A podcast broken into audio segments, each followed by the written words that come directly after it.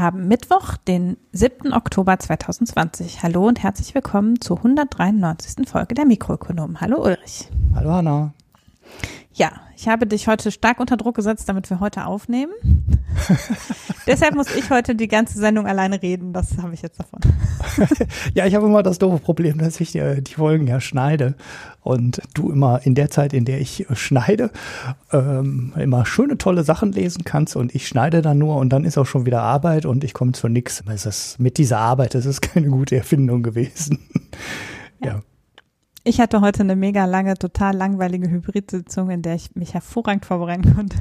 Diese Hybrid-Sitzung, ne? Ich habe dir auf Twitter auch schon darauf geantwortet, die habe ich noch nie in Funktionieren gesehen. Das geht nicht. Nee. Wenn vier Leute am Tisch sitzen und vier sind remote dazugeschaltet. Ich kenne äh, viel, ich mache ja viel mit Videokonferenzen und Telearbeit und so weiter, aber diese Hybrid-Version, ähm, einer im Besprechungsraum oder vier Leute im Besprechungsraum und vier dann verteilt woanders. Das habe ich noch, das funktioniert nie. Was eventuell funktioniert, sind, wenn zweimal vier in zwei Räumen sitzen und dann nur zusammengeschaltet sind. Das funktioniert eventuell, aber wenn eine Gruppe ist und vier oder, oder mehrere Einzelne dazu sind, das funktioniert irgendwie nie. Ich Wer dazu gute Tipps hat, ne, der kann dich mal in die Shownotes werfen. Hat jetzt zwar nichts mit dem Podcast zu tun, aber das ist echt so ein Setup, was quasi gar nicht funktioniert. Also wir hatten heute Senatssitzung und die findet halt, weil der Senat zu groß ist, um sich in einem Raum zu treffen, äh, kommen halt die Hälfte vor Ort und die Hälfte nehmen Remote teil. Das sind also richtig viele Leute. Mhm. Die sitzen dann also vor Ort in so einem Raum, der so Deckenkameras hat mhm. und Raummikrofone, was an sich halt schon den, den Geräuschpegel super unerträglich macht. Und die, die dann zugeschaltet sind, werden halt ständig nicht wahrgenommen. Ne? Also es ist halt das Problem, dass du, wenn du Leute vor Ort hast und die haben so eine Gesprächsdynamik, dann ist es, kommst du halt nicht dazwischen, wenn du nur virtuell zugeschaltet bist. Also mhm. du kriegst halt nicht hin, genau an der passenden Stelle dann auch das Wort erteilt zu bekommen, sondern du hängst immer hinterher und sagst dann, machst dann eine Rückschleife im Gespräch. Mhm. Und das ist, fände ich, ganz anstrengend. Und jetzt war es so, dass ich zusätzlich heute nur als Gast dabei war. Das heißt, dieses ganze Trauerspiel von der schlechten Kommunikation völlig passiv, dass ich nur mitverfolgen musste. Mhm. Und ja, also das finde ich unerträglich. Also das ist auch äh, wahrscheinlich sogar unabhängig davon, welche konkrete Videoplattform man benutzt. Es ist einfach so, dass eben man diese Raumkameras und Raummikros halt auch oft einfach nicht so die Menschen einfangen, wie das halt in einer 1 zu 1 Videokonferenzsituation ist. Und eben gleichzeitig dann, wenn man dann im Chat oder sich zu Wort meldet, dann das klappt halt alles nicht. Also ich mhm. finde es auch ganz schlimm. Ja, ja, ja. Wir, äh, wir haben in der Firma, äh, kurz, wir bleiben noch mal kurz bei dem Thema. Äh, ich kann es ja auch mhm. nachher rausschneiden, falls es so langweilig wird. Wir sind in der Firma wirklich dazu übergegangen, keine Hybridveranstaltung, also keine Hybrid-Videokonferenzen mhm. zu machen, sondern wenn ähm, Leute von außen zugeschaltet sind, gehen alle in ihr einzelnes Büro und nehmen so teil, als wären sie im Homeoffice. Weil wir mhm. gemerkt haben, dass dieses Setup, wenn alle, weil alle gleichberechtigt sind, in dem Raum entwickelt sich immer eine Gruppendynamik, die immer schneller ist als äh, das, was über die Leitung geht. Und wenn du alle wieder an einer Videokamera hast, hast du so eine Gleichberechtigung und das funktioniert äh, überraschenderweise viel, viel besser als diese Hybridveranstaltung mit einer Gruppe. Ja, also ich kannte das vorher schon, äh, weil wir auch Beratungen zum Teil oder Workshops in Hybrid angeboten haben.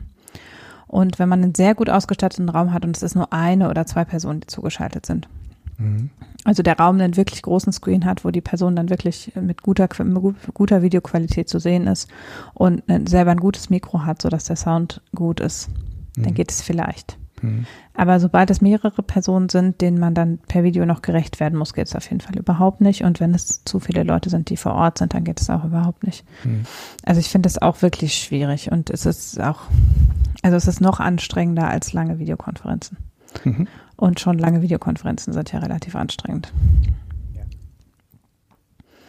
Ja, aber von daher habe ich ja die passiv zuhörende, äh, durch schlimmen Sound gestörte Zeit heute dafür genutzt, um mich ausführlicher als sonst vorzubereiten, sodass jetzt ich äh, hier den Alleinunterhalter geben muss. Aber wir fangen mal an, nachdem wir uns jetzt schon über unseren Arbeitsalltag ausgetauscht haben, ähm, können wir direkt weitermachen, denn wir haben ja, wie wahrscheinlich die Hörerinnen und Hörer gemerkt haben, in letzter Zeit ähm, nicht jede Woche geschafft aufzunehmen. Letzte Woche ja, aber davor die Woche Ähm, und davor die Woche haben wir jeweils nicht geschafft aufzunehmen. Aber Marco lässt grüßen, ist gerade im Urlaub, aber hat zwei Folgen, zwei extra Folgen Foreign Times aufgenommen in der Zeit, in der Ulrich und ich zu viel gearbeitet haben. Äh, eine über Albanien und eine über das Mittelmeer. Und äh, die kommen, und wenn es gut geht, kommt sogar im Oktober noch eine Foreign Times. Das heißt, wir verlinken euch die. Marco grüßt aus dem Urlaub, wo es ihm offenbar sehr gut geht. Und dann hat man sozusagen, kann man jetzt äh, den Podcast-Catcher wieder voll machen mit mhm. Foreign Times. Mhm. Ja. Dann nochmal der Link zum Newsletter, der zweiwöchentlich im Moment erscheint. Wobei, wie gesagt, Marco ist im Urlaub, das heißt, diese Woche gibt es auf jeden Fall keinen, sondern erst frühestens nächste Woche wieder. Und wir bedanken uns ganz herzlich dafür, dass unsere Hörerinnen und Hörer fleißig mit uns interagieren, sowohl per E-Mail als auch per Kommentar, per Reddit oder Facebook oder Twitter. Wenn ihr das auch tun wollt, dann könnt ihr uns E-Mails schreiben an mh.mikroökonom.de oder uns überall als Mikroökonom mit OE finden. Und ganz besonders bedanken wir uns bei allen, die uns neben tollem Feedback auch noch durch Spenden, Premium-Abos oder Daueraufträge unterstützen. Das hilft sehr. Wir sparen auf diverse neue Ausstattung und freuen uns darüber, dass wir zahlreich unterstützt werden. Mhm. Danke dafür. Danke von mir auch. Und dann haben wir gar nichts stehen, weil wir sprechen nicht über. Ha. Das ist schon lange nicht passiert. Ja, dann sprechen wir, wir, über nichts nicht. Allumfänglich über alles. Ja, klar, wir sprechen jetzt über alles. Nee, zum Beispiel sprechen wir nicht über äh, IFO, Geschäftsklimaindex, der heute erschienen ist, aber den wir nicht angeguckt haben. Genau. War, ist ja heute erschienen? War nicht gestern schon die Zahl? Ist Oder gestern. Gestern war es, glaube ich. Äh, ja. War, glaube ich, aber auch ganz gut. In, Industrieeingänge waren auch ganz gut und Sieht so. alles ähm, gut aus. Mhm. Ja, ja, ist äh, weiterhin positiver, wie ich in der letzten Folge schon gesagt habe, als ich im Frühling gedacht hätte. Mhm. Wobei mein äh, Skandinavien-Run sich ja in der Woche schon halb erledigt hat, ne, weil die infizierten Zahlen äh, gerade in Finnland und Dänemark voll durch die Decke gehen. Mhm. Ähm, ja, gut, so ist es, äh, wenn man, äh, sobald man über ein Thema redet, äh, wird sich da die Lage ganz massiv ändern und man hat in zwei Wochen Rückblick totalen Quatsch erzählt, aber es passiert halt, wenn man einen Podcast macht. Aber mir ging es ja eh sowieso um die Wirtschaftsentwicklung und nicht um die Corona-Zahlen. Ja, wobei man jetzt sehr gespannt sein darf, da ja die Zahlen jetzt wieder fast sind wie im April, ob wir dann nochmal mit einem Wirtschaftsanbruch rechnen müssen oder nicht. Das muss man halt jetzt sehen, was für Maßnahmen da notwendig sind. Mhm. Und zusätzlich eben, wie viel Einbußen es dann jetzt, äh, wenn die draußen Gastronomie weitgehend wegfällt, zum Beispiel in der Gastronomie einfach dadurch gibt, dass die Leute doch zurückhaltender sind oder dass es Reglementierung gibt, was die Gruppengrößen anbelangt. Da muss man jetzt mal schauen.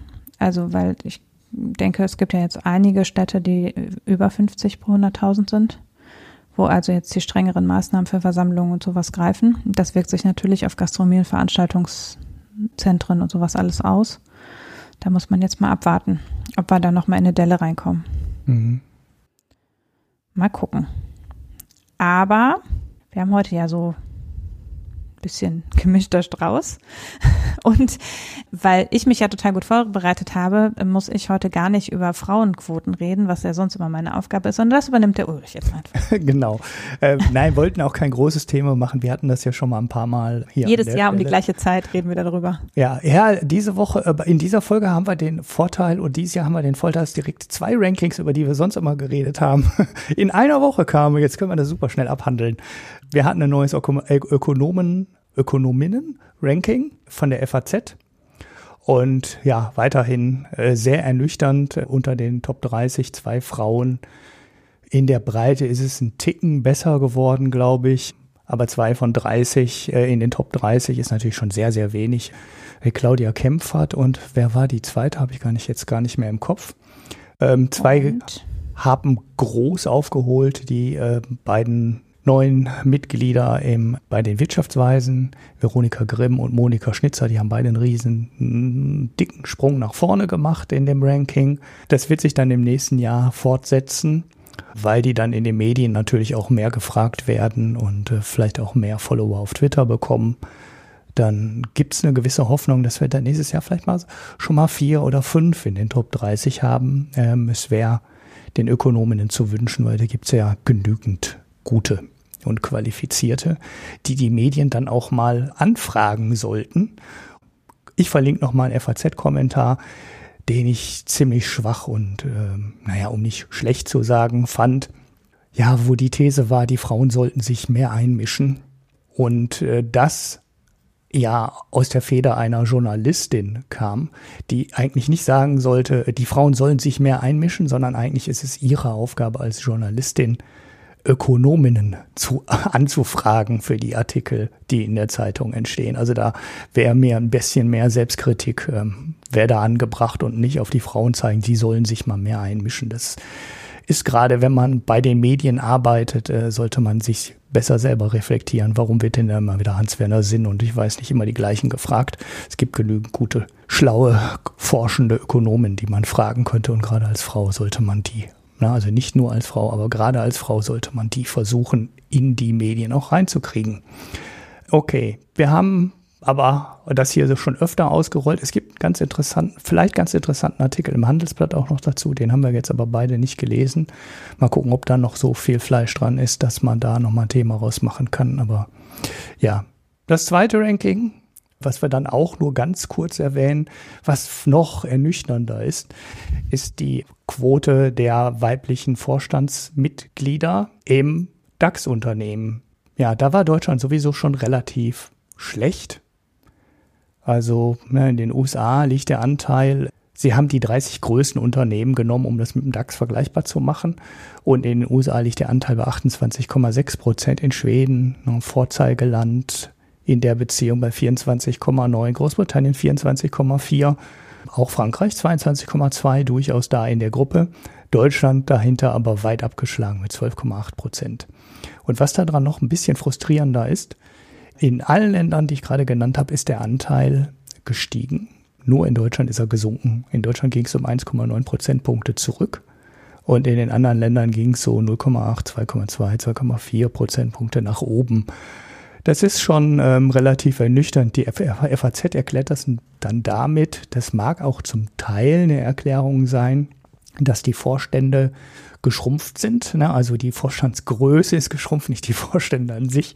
Und ähm, ne, als, als Reaktion auf die Corona-Krise und die Sparmaßnahmen sind auch an manchen Stellen äh, äh, ist man von fünf auf drei oder von sieben auf fünf äh, Vorstände gegangen. Und dabei ist dann komischerweise, sind die Frauen da überdurchschnittlich rausgeflogen. Auch deswegen finde ich die Erklärung ähm, nicht so wirklich gut. Und ja, wenn wir bei der Hälfte liegen, dann kann man im Endeffekt nur sagen, äh, wir haben da gesetzlich auch noch eine Menge zu zu tun und vielleicht muss sich der Staat da auch noch mal mehr einmischen. Im Aufsichtsrat haben wir ja eine Regel bekommen mit dem Frauenanteil, aber in den Vorstand, äh, bei dem im Vorstand gibt's, glaube ich, keine Regel. Gibt's da eine Regel? Nein, nicht, dass ich wüsste. Ne? ist rein auf den Aufsichtsrat beschränkt, dieser Mindestanteil. Ja, äh, da bleibt auf jeden Fall noch jede Menge zu tun und an Knappheit von fähigen Frauen wird's nicht scheitern. Das äh, liegt an anderen Faktoren. Ja, das waren die beiden Shorties zu dem Wird Thema. noch kurz mhm. zum Ökonominnen-Ranking. Ja, der Anteil unter den Top 30 ist immer noch katastrophal schlecht. Allerdings gibt es sehr viele Aufsteigerinnen. Mhm.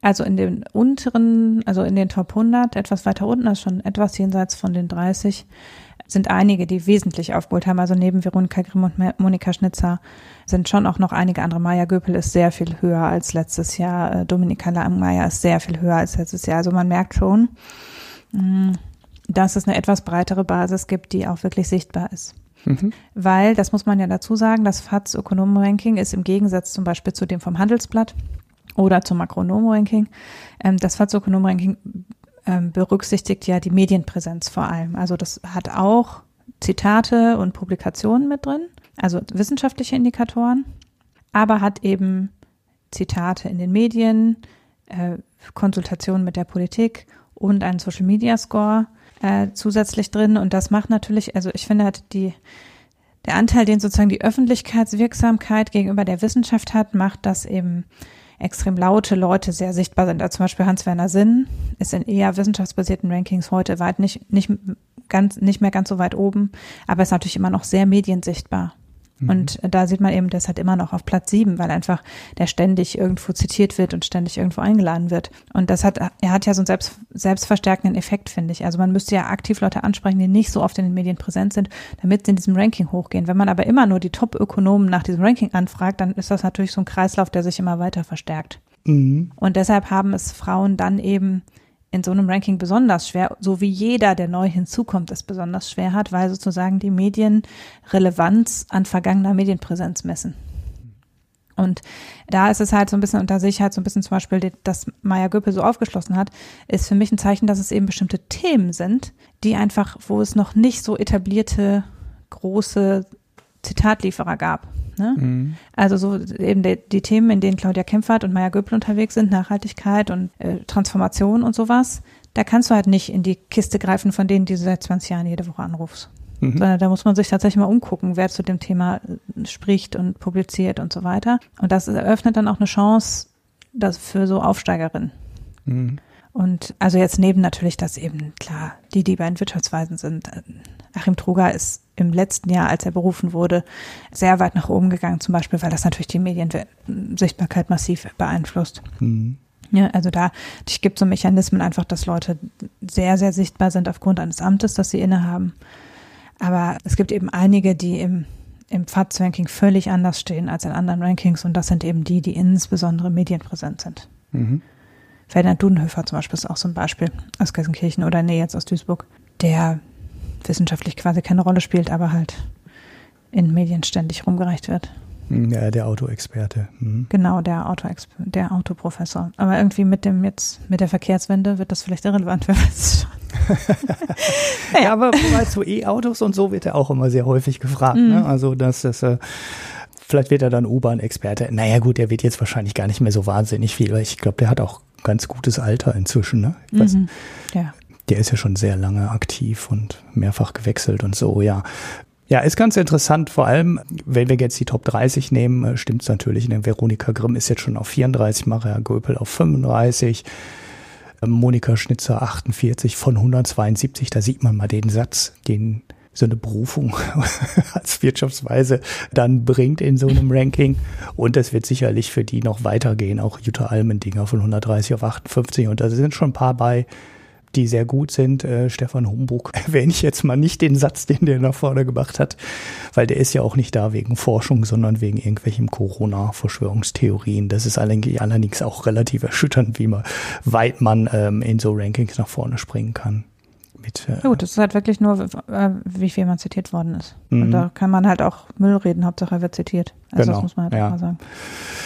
Ja, lassen wir uns überraschen, wenn man dann auf die Plätze guckt. Äh, ich denke mal, nächstes Jahr werden wir vier oder fünf haben unter den Top 30 und das sollte weiter in die richtige Richtung gehen.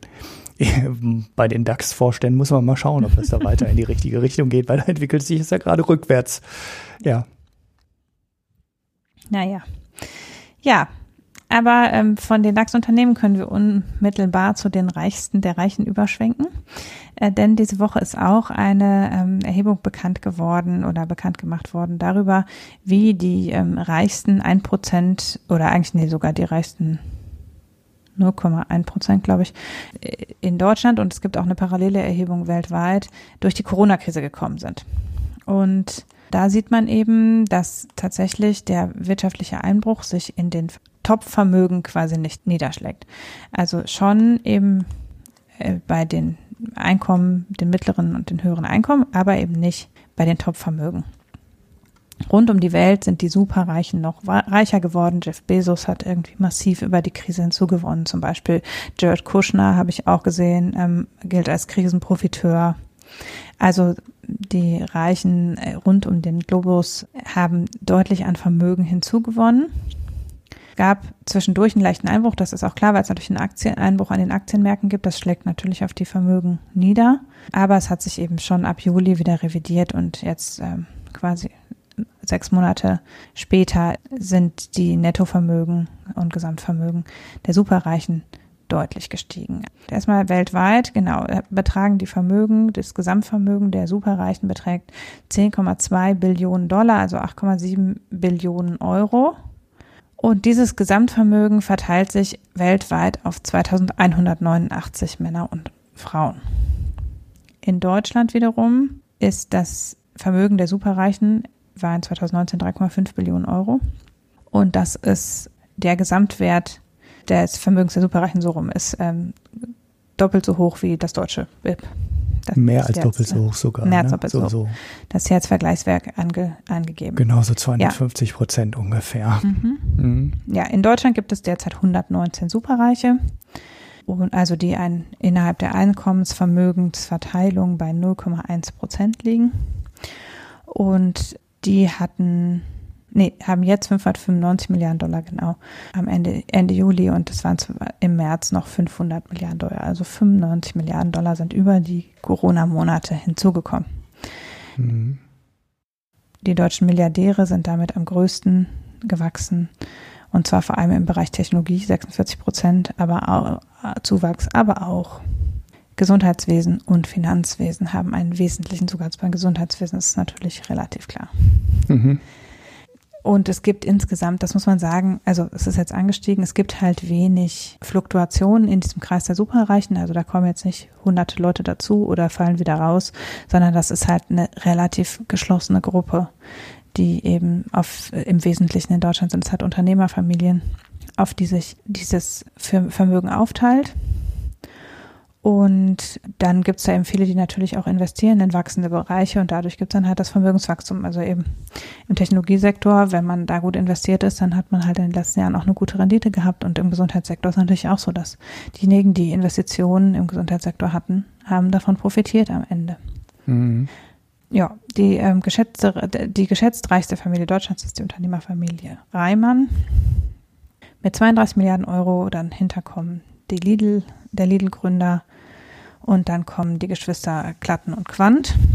Auch das, da hat sich nichts verändert. Das ist die gleiche Reihung wie in den letzten Jahren. Mhm. Ja, manche sehen, haben die Reihe auch andersrum. Ne? Ich hatte mal die Zahlen im Vergleich gesehen irgendwo und da schwankte die Angabe so um ungefähr das Doppelte.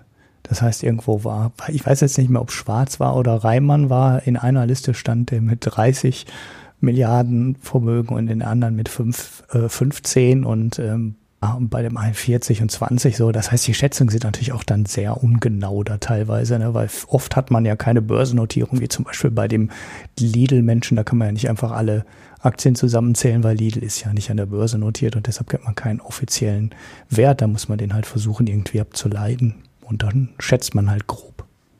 Ja, ich habe äh, hier einen Artikel, wo es tatsächlich verglichen ist. Also die Schätzungsmanager-Magazins sieht Reimann als erstes, Lidl als zweites und Klatten und Quant als drittes. Und die schätzen halt 32, 30 und 25 Milliarden. Und die Welt am Sonntag hatten, hat eine Schätzung veröffentlicht vor zwei, drei Wochen schon. Die kommen eben auf bei Schwarz auf 41, 42 Milliarden, bei Reimann auf nur 21 Milliarden. Also da sieht man eben, dass das auch ganz schwer ist, das abzuschätzen, weil am Ende äh, hat man ja nur in einen Teil dieser Vermögensbestandteile Einsicht über Steuerdaten oder sowas. Also man hat ja nicht, man kann ja, die müssen das ja nirgendwo angeben, was sie an Vermögen haben, irgendwie öffentlich. Äh, Im Gegensatz zu jetzt Unternehmensabschlüssen oder so, die man ja einsehen kann, ist ja Privatvermögen letztlich ähm, natürlich steuerrelevant, aber nicht, muss nirgendwo öffentlich in einem Register gemeldet werden, wo man es einfach mhm. so nachgucken kann. Und dann kommt eben auch darauf an, was rechnet man dazu. Also natürlich wird Aktienvermögen und Immobilien und Land werden mit reingerechnet und äh, dann ist aber die Frage bei den Luxusgütern, zählen nur Luxusgüter, also Vermögensgüter quasi, die ihren Wert nicht ändern oder sind auch welche, die sehr hochwertige, dauerhafte Vermögens, äh, Konsumgüter und so weiter. Also es ist halt die Abgrenzung, was das Vermögen ist halt auch nicht ganz eindeutig letztlich. Und gleichzeitig will man aber, es macht natürlich Sinn, das Vermögen messen zu wollen und nicht nur das Einkommen, weil zwar hängen bei den Reichen Vermögen und Einkommen zusammen, weil sie natürlich ihr Einkommen aus Rendite generieren am Ende. Aber es ist wiederum, es gibt ja Sachen, die, wenn man sie nicht verkauft, keine Rendite abwerfen. Mhm. Also das Gold, was man im Keller hat, das äh, ändert zwar seinen Wert, aber wenn man es nicht verkauft, macht man daraus kein, kein, generiert man daraus kein Einkommen. Das heißt, wenn man nur die Einkommen anguckt, dann unterschätzt man eher den Stellenwert, den Vermögen hat. Mhm. Also beim Vermögen sind halt die Unterschiede noch viel krasser als beim Einkommen am Ende. Mhm. Weil Vermögen sich natürlich akkumuliert quasi automatisch. und weil man eben ähm, natürlich auch Dinge, die nicht veräußert werden, ihren Wert steigern. Susanne Klatten und Stefan Quandt haben was verloren. Ja, man kennt vor allem die äh, Schuldenseite nicht der Bilanz. Mhm. Ne? Wir wissen zwar, welche Unternehmen oder Unternehmensanteile die haben, aber man weiß ja nie, ob dann nicht vielleicht irgendwo noch versteckt Schulden sind, die dann, was weiß ich, vielleicht im Privatvermögen sind. Ne? Also wenn man sich, also nicht jetzt um so zu tun äh, oder darüber zu reden, dass die jetzt äh, kurz vor dem Hungertuch sind, sondern kennt halt einen Teil nicht. Wir haben ja, äh, wie hieß sie noch, Schickedanz, Madeleine Schickedanz, äh, hat man auch immer gedacht, boah, die ist voll reich und ihr gehört der Anteile an Quelle, Karstadt und so weiter. Und äh, die hatte aber schon einen sehr großen Teil ihrer Unternehmensanteile an Banken verpfändet. Das heißt, die gehörten der gar nicht mehr. Und das ist dann erst so in der Pleite so oder in dem Abstieg der Firmen klar geworden, wie viel da schon an Banken äh, verpfändet waren. Und da war es ja aber auch noch halb transparent. Ne? Also weil mhm. Karstadt Quelle ja oder, oder Karstadt oder Arcandor, wie es ja dann am Ende hieß, der eine börsennotierte Firma war. Und wenn du jetzt eine totale Privatfirma hast, dann äh, kannst du halt gar nicht reinschauen. Du weißt ja gar nicht, äh, wie viel Schulden da äh, möglicherweise im Privatvermögen stecken und das ist dann extrem schwer. Oder wenn er jetzt ein privates Immobilienvermögen hat, das kennt ja keiner. Ja. Ne? Also das sind da Sachen, die komplett unbekannt sind und wo man nicht weiß, was dahinter steckt. Deshalb ist diese Schätzung halt sehr, sehr grob. Ja, gerade bei Immobilienvermögen wird ja auch nicht laufend aktualisiert. Also es wird ja nicht eine komplette Schätzung der Immobilien jedes Jahr gemacht. Auch die Leute machen das ja nicht. Mhm. Ne, sondern wenn es zum Beispiel um die Besteuerung geht, wird ja Immobilienvermögen nur alle fünf Jahre quasi nachjustiert, äh, weil eben das total kompliziert ist, Land und, und Immobilien in ihrem aktuellen Wert zu messen und das halt immer anzupassen und so. Das heißt, wenn man nicht gerade was veräußert, kann man ja tatsächlich den Wert zum gegenwärtigen Zeitpunkt auch nur abschätzen und nicht genau bestimmen. Mhm. Und entsprechend, also gerade eben, wenn in Vermögensgegenständen und in Immobilien viel Geld steckt und nicht so sehr in Unternehmensanteilen, dann ist es halt, also klar, börsennotierte Unternehmen haben eine laufende Wert, kann, da kann man laufend den Wert ermitteln, aber bei einem anderen kann man im Grunde nicht laufend den Wert ermitteln. Mhm. Also auch jetzt bei Gold oder so natürlich, aber mhm. auch wenn man Gemälde hat oder so, solange man die nicht veräußert, ist der Wert nur ein Schätzwert. Mhm. Also den Reichen geht es gut. Die haben während der Corona-Krise 28 Prozent mehr Vermögen akkumuliert. Ja, was vor allem auch äh, so erschreckend war, äh, ist, dass der Einbruch, ne, also der ja doch relativ dicke Einbruch in, ähm, im März und April auch an den Börsen, bei nur für einen Einbruch von 6,6 Prozent bei den Superreichen ausgemacht hat und dann insgesamt durch die Erholung nachher das schon wieder um 28 Prozent gestiegen ist. Also äh, mehr als ja um Faktor 4 äh, wieder ausgeglichen. Und da sieht man auch, wie, wie ähm, robust die Vermögen erstmal sind, wenn du eine bestimmte Größe erreicht hast. Ähm, ja, so, so richtig tiefe Börsendellen hinterlassen keine wirklich schlimme Bilanz mehr. Da reichen ein paar Monate Erholung und äh, du hast schon die Delle zwei, drei oder vierfach wieder ausgebügelt. Ich muss übrigens ein kleines Detail bei dir äh, korrigieren. Das geht da nicht um 0,1 Prozent der Leute, sondern es geht um die Dollar-Milliardäre. Das war die ja, Basis der ja. Erfassung. Also Vermögen. Du hast ein Vermögen, was höher ist als äh, eine Milliarde Dollar. Und da steckt dann die UBS, glaube ich, auch dahinter, ne, die diese Statistik schon ziemlich lange berechnet, um Mhm. Ja, die Schweizer möchten halt die äh, extrem Reichen gut verstehen, damit sie das Geld von denen verwalten können oder die Vermögen von denen verwalten können. Das ist ja eine der Kernfähigkeiten der Schweizer Banken. Ja. Ja. Das, ähm, ich wollte dann da noch nachschieben, dass Herr Olaf Scholz jüngst erklärt hat, dass er nicht reich ist. Und natürlich ist Olaf Scholz nicht superreich, aber er ist schon reich. Mhm. Also ähm, wir müssen jetzt natürlich dazu sagen, wir reden jetzt nicht mehr von Vermögen, sondern von Einkommen. Also er hat zumindest von seinem Einkommen gesprochen, in dieser, als er da gefragt wurde in der Talkshow, ob er sich denn, ob er denn denkt, dass er reich ist. Das erinnert ja ein bisschen an Friedrich Merz, der auch sich für obere Mittelschicht hält. Das war ja vor ein paar Monaten. Mit zwei Und Olaf Scholz. Olaf Scholz hat also gesagt, nein, er würde schon ganz gut verdienen, aber reich, als reich würde er sich jetzt nicht bezeichnen. Und dann ist noch die Rückfrage ge gewesen von dem Journalisten, ah, also so obere Mittelschicht. Und dann hat er gesagt, ja, also nicht weit oberhalb des Durchschnitts.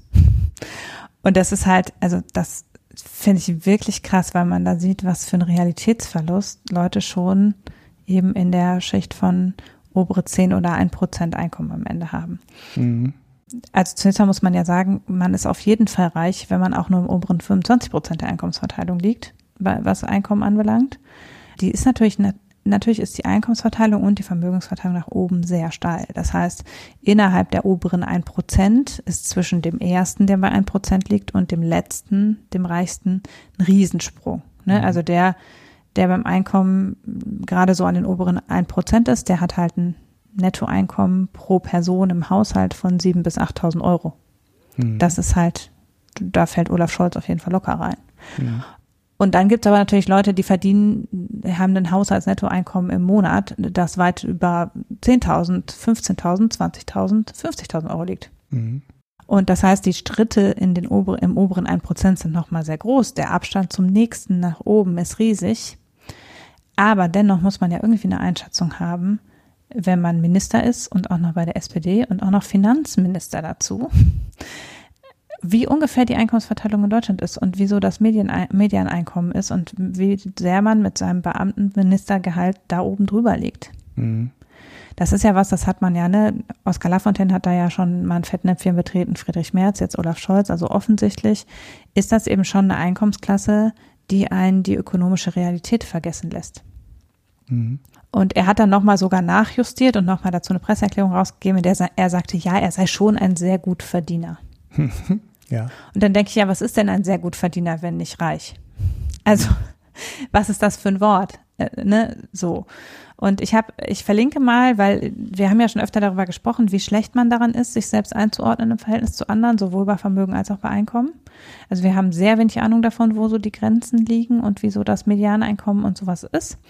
Und es gibt auf vivo.de also bei der Wirtschaftswoche gibt es einen Rechner, da kann man sein eigenes Einkommen eingeben und dann wird man gezeigt, wo man in der Einkommensverteilung liegt. Mhm. Und das wird auch justiert nach Haushaltsmitgliedern, ob das Kinder sind oder Erwachsene.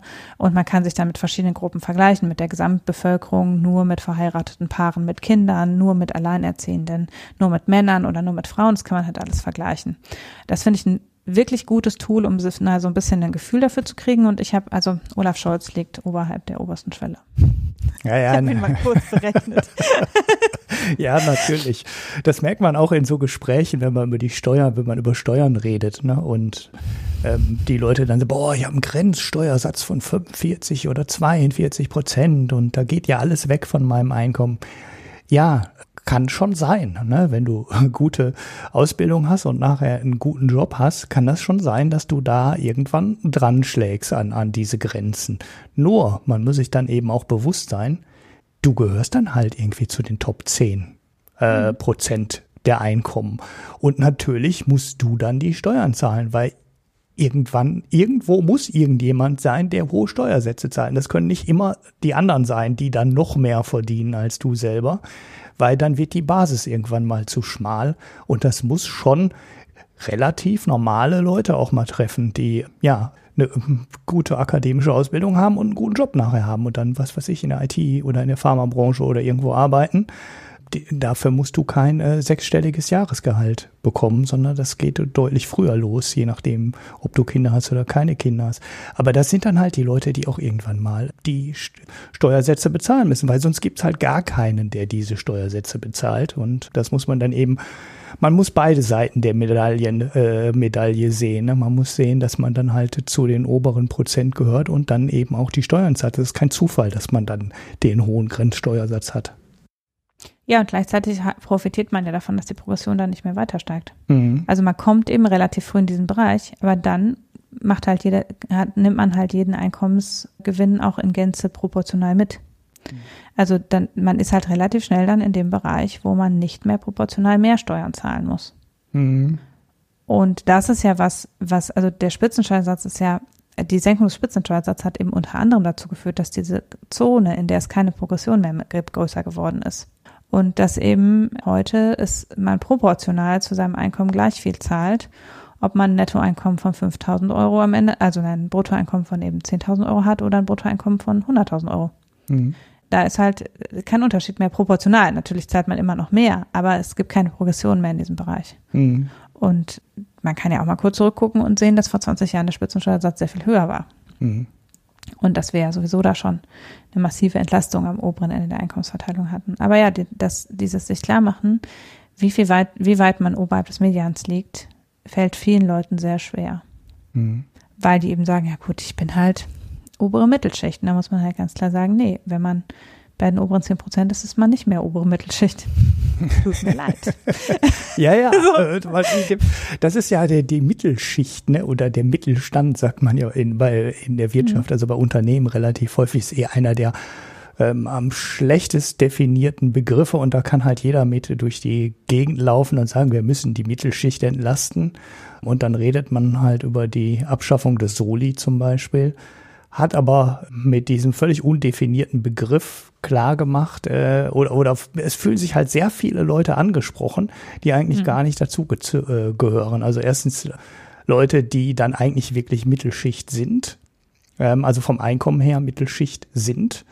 Die aber ähm, dann von solcher Politik gar nicht entlastet werden. genau, die dann aber gar nicht entlastet werden. Ne? Ähm, und ähm, auf der anderen Seite äh, ja halt in die Gegenrichtung auch. Also das ist ja, wenn sich dann halt ein Friedrich Merz für obere Mittelschicht hält und ein Olaf Scholz, äh, ja, ich verdiene, bin kein Spitzenverdiener, ich bin sehr gut Verdiener. Also das hört sich ja dann nicht, nicht direkt so böse an wie Spitzenverdiener ähm, oder, ne. Ja, es ist sehr komisch ähm, und eigentlich sollte man da, ich finde, äh, wenn ihr mal einem äh, Ökonom auf Twitter folgen wollt, ähm, Esbach Tax, äh, Tex, mhm. ist glaube ich das Kürzel, der bringt ähm, immer sehr interessante, ähm, das ist der Steuerexperte vom DIW, der bringt sehr interessante Grafiken und ähm, auch wenn man sich mit dem Thema schon beschäftigt, hat er immer noch äh, mal interessante Ideen und interessante Zahlen. Das äh, ist immer wieder ganz interessant zu sehen, ab wann man den äh, Top 10 äh, Prozent ist oder ab wann der äh, Spitzensteuersatz fällig wird. Der erklärt auch die Sache mit dem Durchschnittssteuersatz und dem Grenzsteuersatz ähm, andauernd wieder. Weist dann auch darauf hin, dass wir natürlich nicht nur Einkommensteuer haben, sondern auch äh, ganz viele anderen Steuern zahlen, die ja überhaupt nicht progressiv sind. Mineralölsteuer zahlt halt jeder pro Liter, den er verbraucht. Die Energiesteuern pro Kilowattstunde Strom, die du verbrauchst. Die Mehrwertsteuer pro Euro, den du zum Supermarkt schleppst, ist auch für jeden gleich. Und wir haben ja nur sehr kleine Teile des Steuersystems, die progressiv sind. Also sehr kleine Teile ist jetzt auch nicht richtig. Es ist ungefähr ein Drittel, äh, der aus den progressiven Steuern äh, stammt. Und der Rest äh, stammt aus, ähm, wie soll man sagen, äh, eine Flat Tax ist es ja auch nicht, ne? aber aus Bereichen, wo der Steuersatz für alle gleich ist. Das heißt, wenn du das im Durchschnitt berechnest, ist diese ganz fiese Progression, über die dann immer diskutiert wird, überhaupt nicht so schlimm und so extrem, weil es halt sehr viele Steuern gibt, die eh für alle gleich hoch sind. Oder, oder halt mhm. halt von der Menge des Geldes, was du für Konsum und Leben ausgibst, abhängig ist und eben nicht für jemanden, der viel verdient, bei 40 Prozent liegt und für jemanden, der Hartz IV bekommt, ähm, halt bei 0 Prozent ist. Im Supermarkt äh, steht für jeder der gleiche Steuersatz nachher auf dem Kassenbon. Ja, und der Anteil, die, den diese Güter ausmachen im Warenkorb wiederum, ist viel größer als mhm. bei, ähm, also Menschen mit einem sehr hohen Einkommen geben im Verhältnis sehr viel weniger ihres Einkommens für Konsum aus. Im Wesentlichen entfallen halt die ganzen nicht progressiven Steuern auf Konsum. Das heißt, jemand, der relativ weit unten in der Einkommensverteilung ist, zahlt, äh, liegt in der Steuerprogression zwar niedrig, zahlt aber auf sehr viel Anteil von seinem Einkommen eben wiederum solche nicht progressiven Steuern. Mhm. Und die, die eben relativ viel verdienen, die sparen und äh, legen Geld zurück und investieren. Und da entfällt also sehr viel weniger des Einkommens, wird auf Konsum verwendet, der wiederum nochmal besteuert wird. Und dadurch trifft eben die nicht progressive Besteuerung sogar im Übermaß die eher armen Haushalte. Mhm. Ja, das kommt auch noch dazu. So, von einem Reichen zum nächsten Reichen, würde ich sagen. Das mhm. läuft hier gut durch. Ja, das ist eine super Überleitung. Ähm, könnte ich ja direkt fragen, ja, ist er denn überhaupt reich? Ich, ich habe ja letztes Mal so einen Cliffhanger gemacht in der Folge, hatte aber schon so das dumpfe Gefühl, dass ich das besser auf Twitter nicht auflöse, obwohl da mehrere ähm, nachgefragt haben. Das war ja das Thema letzte Woche. Ne? Wir reden nicht über Trump und seine Steuererklärungen, die jetzt an die New York Times geleakt sind ich fand aber dann doch manche Takes dieser Geschichte dann so schräg, dass ich vielleicht doch noch mal kurz was dazu sagen wollte, weil da auch ein paar Leute sind, die echt okay Artikel schreiben, die sich das an der Stelle meiner Meinung nach viel zu einfach gemacht haben. Und ich glaube, der große Fehler, den die gemacht haben, ja, ist im Endeffekt das, was wir gerade bei den Reichen schon hatten. Ne? Wir haben halt Einkommen und wir haben Vermögen. Und das sind zwei Sachen, die nicht unbedingt ähm, so eins zu eins zusammenhängen. Tun sie natürlich im Normalfall schon, weil jemand, der ein hohes Vermögen hat, der wird daraus ja irgendwelche Dividenden und Zinseinnahmen oder Mieteinnahmen generieren und dann hat er auch ein hohes Einkommen. Aber prinzipiell hängt das nicht eins zu eins zusammen und es kann schon sein, dass jemand, der ein äh, hohes Vermögen hat, halt keine hohen Einnahmen hat. Und ähm, andersrum sind halt auch Dinge äh, vorstellbar, wenn jemand ähm, hohes Einkommen hat und der verprasst das, ähm, dann ist er am Ende halt arm. Ne? Ähm, wie war das mit äh, George Best, dem Fußballer? Ich habe viel Geld äh, für Frauen Alkohol und schnelle Autos ausgegeben und den Rest habe ich einfach nur verprasst oder irgendwie so war der Spruch. Ich kriege ihn jetzt nicht so 100 Pro zusammen. Also man kann auch ähm, hohe Einkommen direkt wieder in die Wirtschaft blasen und äh, dann hat man halt äh, daraus kein hohes äh, Vermögen generiert. Ja, das bei äh, wichtig ist, man muss die beiden Sachen halt auseinanderhalten. Und wir haben bei Trump eine Einkommensteuererklärung. Und das Einkommen ist ja eine Flussgröße und ein Vermögen ist eine Bestandsgröße. Das sind halt zwei Dinge, die hängen nicht eins zu eins zusammen. Und wenn man jetzt hingeht und sagt, der Trump hat ja gar kein Einkommen, der ist ein schlechter Unternehmer, ist das vielleicht viel zu kurz gegriffen. Denn eine der einfachsten Methoden, ein Vermögen aufzubauen, war ja immer, äh, man kauft sich ein Haus, vermietet das und mit den Einnahmen aus der Miete, wenn man anfängt, das erste Haus so halb getilgt zu haben, so halb bezahlt zu haben, dann fängt man an, mit den Einnahmen sich ein zweites Haus zu kaufen, generiert dann wieder Mieteinnahmen raus ähm, und kann die Spirale immer weiter drehen. Es ist jetzt natürlich jetzt arg vereinfacht.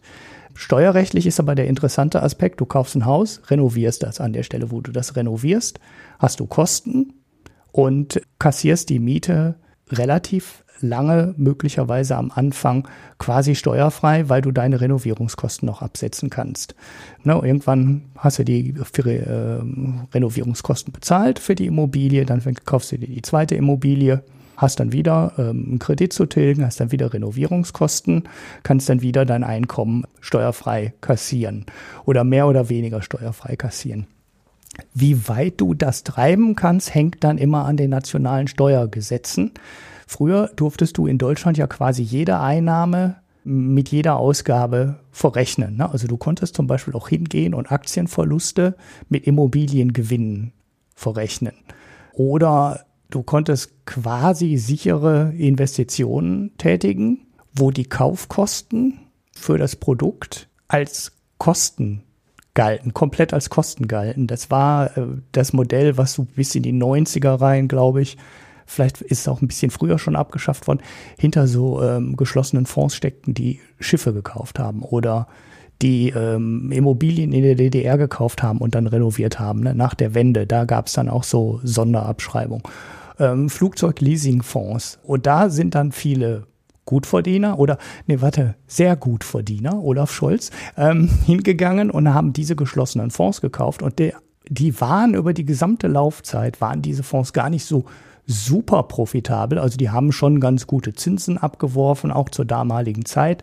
Allerdings halt auch mit einem wirtschaftlichen Risiko. Ne? Du warst halt an Immobilien oder Schiffen oder Flugzeugen beteiligt. Und wenn die keiner mehr mieten wollte, dann hattest du halt auch ein äh, wirtschaftliches Risiko. Der Gag daran war aber, die Kaufkosten waren am Anfang eins zu eins abzuziehen von deinem Einkommen.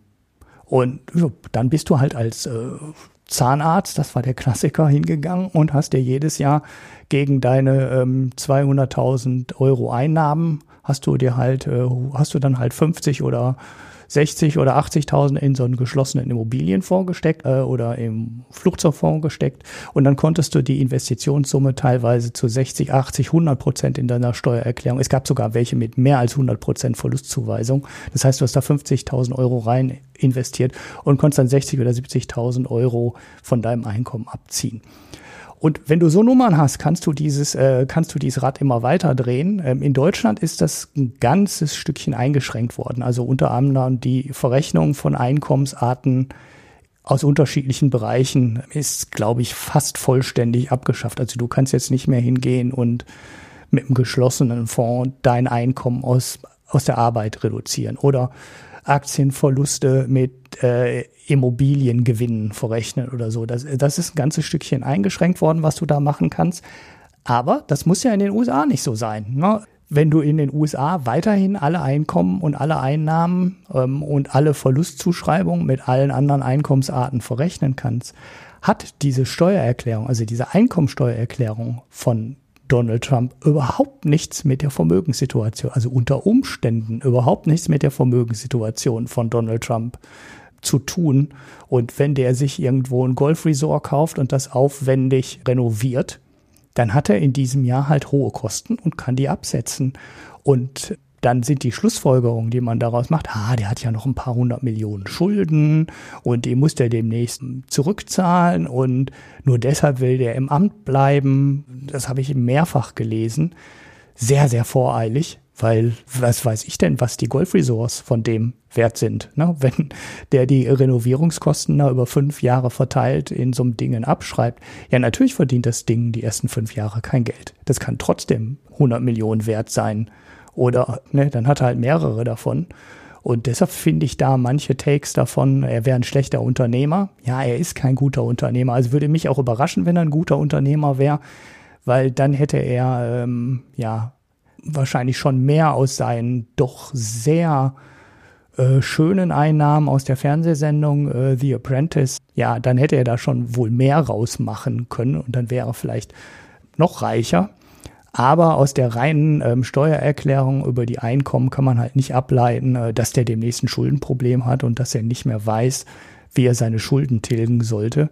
Weil wenn seine Trump Tower Geschichten und die Golf Resorts und der Kram, den er dann sonst so hat, ähm, an Vermarktungsrechten, was da noch dazu kommt, das, das kann sich schon gut die Waage halten oder das kann auch gut sein, äh, dass er am Ende doch reich ist, weil die Einnahmen von seinen Golfresorts äh, steigert er ja schön, weil jetzt alle Leute in die Dinger kommen wollen, weil sie mal den Connections äh, zum Donald aufnehmen wollen und seine Verbindung dann benutzen.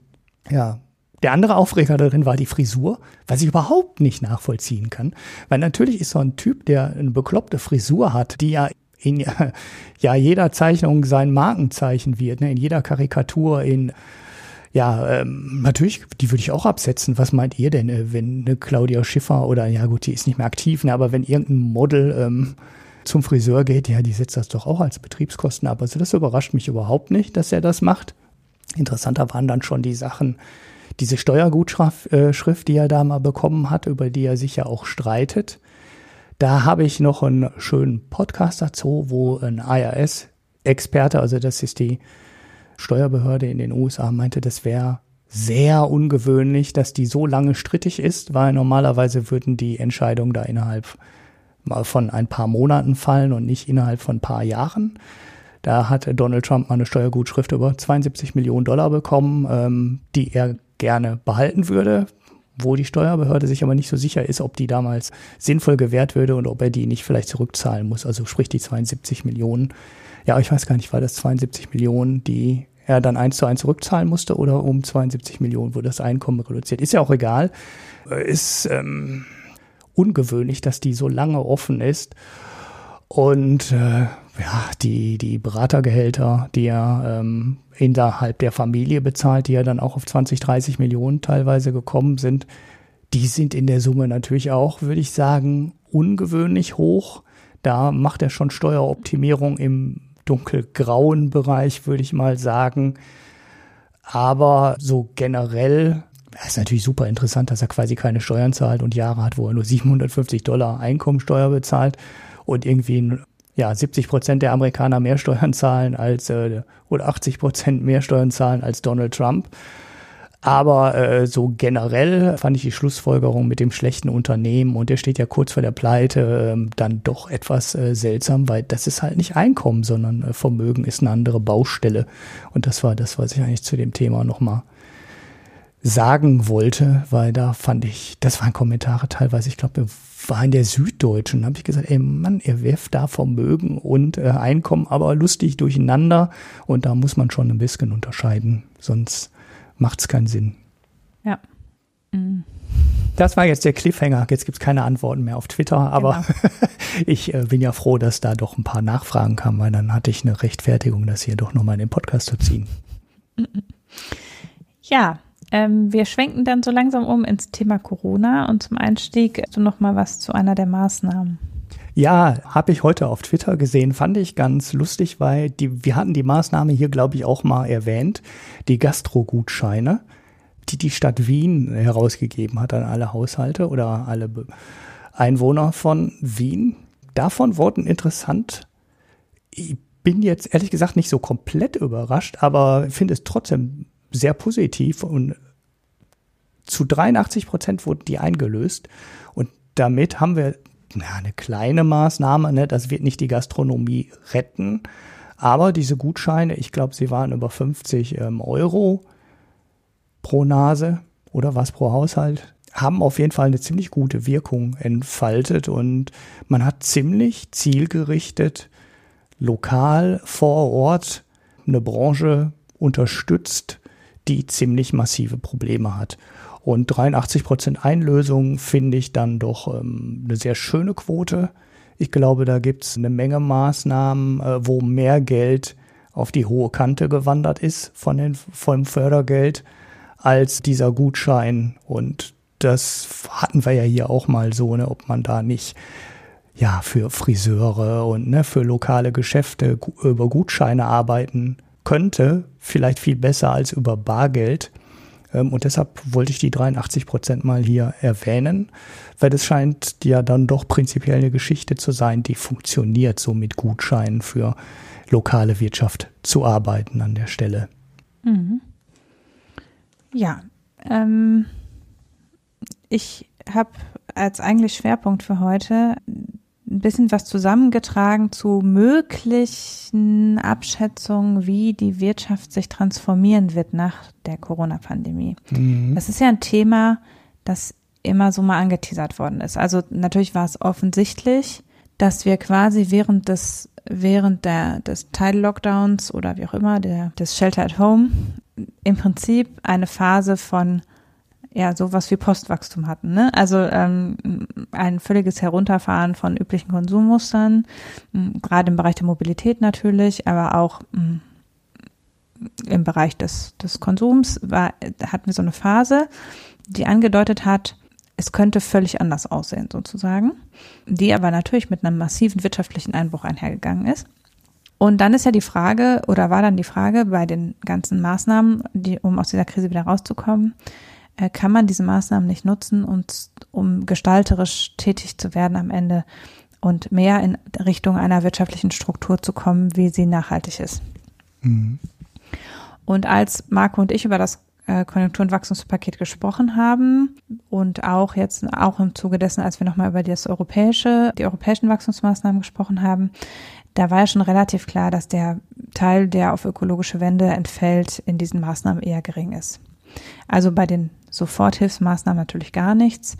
Und bei den längerfristig ausgerichteten Wachstumsmaßnahmen gab es zwar welche, die auf eine Nachhaltigkeitskomponente oder technologischen Fortschritt oder wie auch immer ausgerichtet waren. Aber das war alles sehr wischiwaschi und so ein bisschen so, ja, das könnten bis zu so und so viel Milliarden sein, die aber eigentlich auch schon vorher zugewiesen waren. Also der richtig große Hebel war das nicht im Bereich Nachhaltigkeit. Mhm.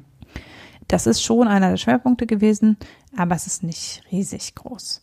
Und auch auf EU-Ebene hat zwar Ursula von der Leyen ja vorgegeben, dass sie jetzt ganz groß Europa klimaneutral machen möchte, aber auch da ist also die Hilfsmaßnahmen auf europäischer Ebene sind eigentlich gar nicht auf Nachhaltigkeit ausgelegt, sind aber ja auch eigentlich eher kurzfristige Maßnahmen am Ende hauptsächlich. Und sonst ist ja von dem neuen Green New Deal noch nicht so viel richtig in konkrete Zahlen und Maßnahmen gegossen, sondern nur so eine Haus, Hausnummer, wie groß wohl das Budget dafür sein wird. Und dann ist, bleibt also die Frage, wenn jetzt nicht von politischer Seite da massiv hingesteuert wird, was ergibt sich denn wohl von alleine? Also wie könnte es denn aussehen, an welchen Stellen ergibt sich denn von alleine eine Änderung? Und das ist eigentlich ein ganz spannendes Thema. Und das Thema ist so spannend, dass das Weltwirtschaftsforum für die Tagung 2021 ähm, also für das Weltwirtschaftsforum 2021, das ist ja mal Anfang des Jahres, ähm, als Thema vorgibt, der Reset nennen sie das. Also der Neustart der Wirtschaft nach Corona und wie die Welt anders aussehen könnte. Und da sieht man natürlich, dass eben für viele Unternehmen natürlich schon dieser ganze Nachhaltigkeitsdebatte wichtiger geworden ist und die Unternehmen einfach von selbst in diesen Bereich hineindrängen und von selbst die Möglichkeiten wahrnehmen. Und das ist in gewisser Weise, haben wir ja sozusagen Bereiche, wo wir eher einen Rückschritt sehen durch, durch die Corona-Krise und die daran anschließenden Maßnahmen, zum Beispiel die Förderung der Autoindustrie in Deutschland ist ganz klar eher gestrig und hat jetzt nicht besonders dazu beigetragen, dass wir äh, uns, dass die notwendige Verkehrswende weiter vorangetrieben wird. Äh, wir haben auch zu wenig andere Bereiche der Verkehrswende abge, abgedeckt, aber wir sehen insgesamt natürlich schon so gewisse Konsummuster, die sich vielleicht dauerhaft ändern und gewisse Arbeitsmuster, die sich vielleicht dauerhaft ändern. Und man findet tatsächlich, wenn man ein bisschen recherchiert, einen unglaublich breiten, Blick auf dieses Thema. Also ich habe mein, der Ausgangspunkt meiner Recherche war eine Studie vom Zukunftsinstitut, die eben ähm, total optimistisch davon ausgehen, dass sich alleine durch diesen Impuls der Krise, dass so eine Kristallisation ist, dass diejenigen, die eh schon in den Startlöchern stehen, die sowieso schon völlig neues Arbeiten und völlig neues Wirtschaften praktizieren, dass die einen richtigen Boost kriegen dadurch. Also dass im Prinzip ähm, die, die Wirtschaftsmuster aufgebrochen werden durch diese Krise und das ein massiver Aufbruch ist. Die begründen ihren Artikel oder ihre Studie auch eben mit dieser Themensetzung für das Wirtschaftsforum und sehen eben da ein ganz starkes Aufbruchssignal. Es gab auch eine ganze Reihe von Artikeln in letzter Zeit im Manager-Magazin, die sich auf unterschiedliche Aspekte dieser der Entwicklung durch durch das Coronavirus äh, auf die Wirtschaft äh, beschränken. Es gab welche dazu, wie sich die Arbeitswelt verändert, welche dazu, wie sich unser Konsummuster und ihr, unsere unsere ähm, Mobilität verändern aber die sind schon ein bisschen weniger optimistisch als das Zukunftsinstitut. Und dann gibt es eben aber auch viele, die sagen, im Grunde kehren wir sofort, sofort in die alten Muster zurück. Mhm. Und ich würde es so ein bisschen aufdröseln. Also natürlich ist klar, die sozial-ökologische Wende, die wir am Ende brauchen, beinhaltet sowohl, dass wir hin müssen zur Klimaneutralität, als auch, dass wir an den, an den anderen Ressourcen, die knapp werden, Wasser, Sand, also es gibt ja noch andere Ressourcen, seltene Erden, die wo wir unbedingt sparsamer werden müssen. Also dass wir an diesem Ressourcen- und Klimanachhaltigkeitsziel ausgerichtet sein müssen. Gleichzeitig haben wir natürlich eine Transformation der Arbeit, dadurch, dass die Gesellschaften, dass wir mehrheitlich in der industrialisierten Welt mit alternden Gesellschaften zu tun haben. Das heißt, zeitgleich sehen wir jetzt schon ja einen Fachkräftemangel und eine eher schrumpfende zur Verfügung stehende Arbeitskraft und das ändert sich, das wird sich noch dramatisch verschärfen über die nächsten Jahre, weil eben die Babyboomer-Generation bald in Rente geht und dann ein erheblicher Teil der bisherigen Workforce wegfällt. Und das sozusagen also die Ressourcenschonung und die Transformation der Arbeit und an die Transformation der Arbeit angedockt, aber auch die Finanzierung unserer Sozialsysteme, die ja alle darauf basieren, dass aus Arbeitseinkommen weitgehend die Rente und die Sozialsysteme getragen werden. Und das werden wir eben in der Weise nicht mehr lange umsetzen können. Das alles geht halt Hand in Hand und passiert sehr gleichzeitig. Und wir brauchen im Grunde eine Transformation unseres Sozialsystems, eine Transformation der Arbeitswelt und eine ökologische Transformation gleichzeitig. Dann haben wir noch die Frage der Ernährungssicherheit. Also wenn wir aufs Weltweite gucken, ist es ja nicht nur Ressourcenschonung, sondern auch Ernährungssicherheit, Schutz vor Hochwassern und so weiter. Also eben, es gibt auch Regionen, die besonders betroffen sind jetzt schon. Wenn man sich dieses Spektrum so anguckt, dann sieht man natürlich, was wir zuerst ja ganz stark wahrgenommen haben, war die Auswirkung auf Mobilität. Mhm. Und das ist ein Stück weit im Moment natürlich immer noch dauerhaft, weil immer noch sehr viele Leute sehr viel weniger in Präsenz arbeiten, also weniger pendeln.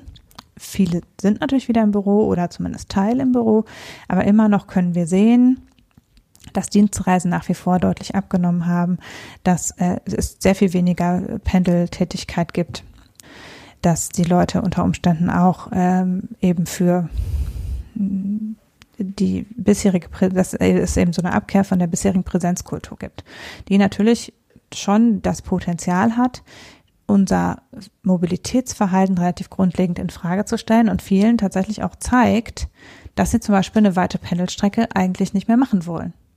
Also, dass es möglich sein muss, auch dauerhaft so zu arbeiten, dass man nicht mehr immer ins Büro fahren und dafür jeden Tag Lebenszeit und Ressourcen auf so einer Pendelstrecke verbraten muss. Mhm. Auch bei den Dienstreisen. Es ist halt jetzt langsam sieht man, dass Leute wieder zu Veranstaltungen nach Berlin reisen, aber lange Zeit war es ja wirklich so, dass es auf einmal geklappt hat, dass auch sensible Verhandlungen über Video möglich waren. Oder dass Expertenkonsultationen gar nicht erforderten, dass 20 Experten nach Berlin reisen müssen. Mhm. Und solche Sachen. Also, und bei großen Veranstaltungen sehen wir es immer noch. Und da sieht man durchaus auch positive Effekte, weil natürlich einerseits es sind sehr viele Veranstaltungen abgesagt worden, Messen und große Veranstaltungen, die Buchmessen sind abgesagt worden und, und das geht auch schon, die Absagen gehen jetzt schon weit ins nächste Jahr hinein. Das ist natürlich ein massiver Einbruchsfaktor. Aber ähm, die Dinge, die virtuell stattfinden, sind und umgekehrt ja viel zugänglicher. Also zum Beispiel die digitale Frankfurter Buchmesse ist halt für jeden zugänglich. Mhm. Das heißt, man hat auch eine gleichzeitig eine kulturelle Veränderung, dass dadurch, dass Sachen ins Digitale gehen, sie auch viel barriereärmer werden und ein viel breiteres Publikum erschließen können am Ende. Und dadurch sieht man schon auch einen wirtschaftskulturellen Wandel in gewisser Weise, weil man eben Dinge viel weniger exklusiv handhaben muss, wenn man sie virtuell stattfinden lässt. Mhm. Ja, damit verbunden der Trend zum Homeoffice. Es gibt jetzt Befragungen, dass zwei Drittel der Leute bitte weiterhin teilweise im Homeoffice arbeiten wollen. Keinesfalls wollen alle Leute nur noch zu Hause arbeiten, sondern viele sagen schon, sie würden gern wieder teilweise ins Büro oder sie finden Büro und Zuhause etwa gleich gut. Also für viele ist es schon auch so, die vielleicht vorher gedacht haben, sie könnten 100 Prozent im Homeoffice arbeiten, dass sie das einschränken. Aber es ist klar, dass die allermeisten Leute, die im Moment im Homeoffice sind, sagen, ich möchte das eigentlich, das Recht auf Homeoffice dauerhaft verankert haben.